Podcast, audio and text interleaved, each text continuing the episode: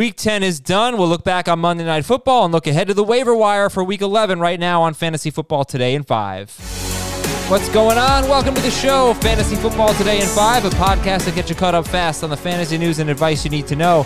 Follow and stream us on Spotify. Leave us a five star review on Apple Podcast. We'll be your best friend. I'm Adam Aizer. I'm joined by Ben Schragger. Ben, Minnesota with a six point win, 19 to 13, low scoring game, sloppy stuff. What were your big fantasy takeaways from this one? It was, but Justin Jefferson might be the best rookie wide receiver. We've seen a lot of rookie wide receivers come on of late. Eight for 135. He looked really impressive. And Adam Thielen being the red zone guy, super, super encouraging for those Vikings wide receivers. I guess everyone's going to get their turn as the best rookie wide receiver, huh?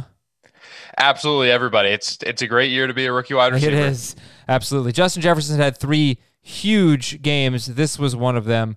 Uh, great performance for him. And yeah, Thielen did get those two touchdowns. And on the other side, we hope Nick Foles is okay. He left uh, in the final minute of the game, and uh, that was that was tough. But they go into their bye. Hopefully, he can get healthy. You might know more by the time you listen to this.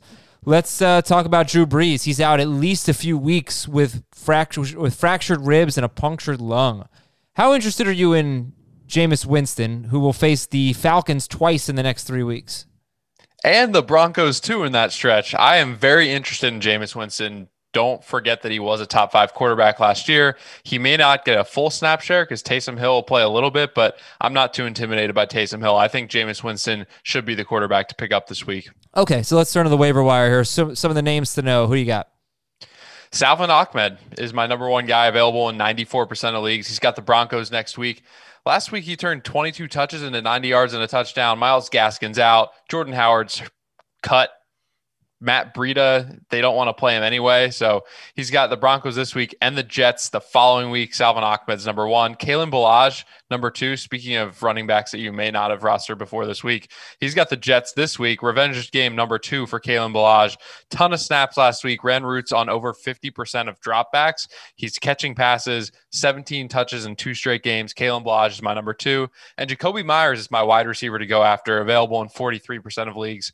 He's got the Texans this week. They're bottom bottom 10 against wide receivers. And he's seen nine targets per game, seven catches a game since Edelman's injury, and 10 plus points in all of those games. Meyers is super consistent at the wide receiver position. Okay, how about some quarterbacks? Who are the quarterbacks? This is not a great week, in my opinion. Who are some quarterbacks to get? It's not. Jameis Winston is the best. And again, he may not even start. But yes, Jameis Winston's my guy. If you need a different quarterback, Kirk Cousins is available in 55% of leagues. He's got the Cowboys. They should be able to run all over the Cowboys, but he's probably good for a passing touchdown to Dalvin Cook and maybe one to Thielen as well. And Alex Smith is throwing a ton, and he gets the Cincinnati Bengals, who have been really struggling against quarterbacks. I know it's not that exciting. Alex Smith only 12% rostered. It's the Bengals this week, and then he's at Dallas next week. Running back, you heard about Salvon Ahmed, Kalen Ballage. Any other names to know? Yeah, Nyheim Hines is going to be a very popular pickup. Oh yeah, I have go, him, look at you. You're going with the other two over Nyheim Hines, huh? I do. I have him below the other two. I can't have him ranked above them in this week's rankings because I just don't know how to predict Nyheim Hines' usage. It's very tough to predict. His 56% snap share was the first time over 50% of snaps since week one. He's only had three games over 10 touches. I mean, look, he looks like Indianapolis's best back. He's got a great matchup against the Packers and four catches a game in the last four games. But now Hines is below the other two for me. Okay, you can also take a look maybe at Alex Collins, maybe Carlos Hyde one of those two could be the starting running back for Seattle as they face Arizona. We are hoping to get Chris Carson back, but we cannot say for sure that he'll be back. Obviously, if you're still in a PPR or a half PPR league and JD McKissic is available, 71% rostered, so that might just be standard scoring leagues, non PPR, where he's available. You take a look at JD McKissic. Uh, wide receiver. So, who are your favorite wide receivers that you haven't mentioned? Michael Pittman's another guy who I haven't mentioned 50 plus yards, seven to eight targets in the last two games, and Rivers is slinging it. So Michael Pittman's a guy to pick up. And like I said before, Meyers is my top target. But if Cole Beasley is out there, John Brown's probably going to be sidelined. Cole Beasley, I'd prefer over both these wide receivers. All right. I'll take a look in deep links at Josh Reynolds. He is six rostered. He has had eight to 10 targets in three straight games, and he's at Tampa Bay. And I don't know what they're going to do with their number one cornerback, cornerback Carlton Davis. But we see a lot of times with Tampa Bay, it's the guy that you don't expect to score that ends up scoring. So maybe that could be Josh Reynolds. And tight end. Who are the tight ends?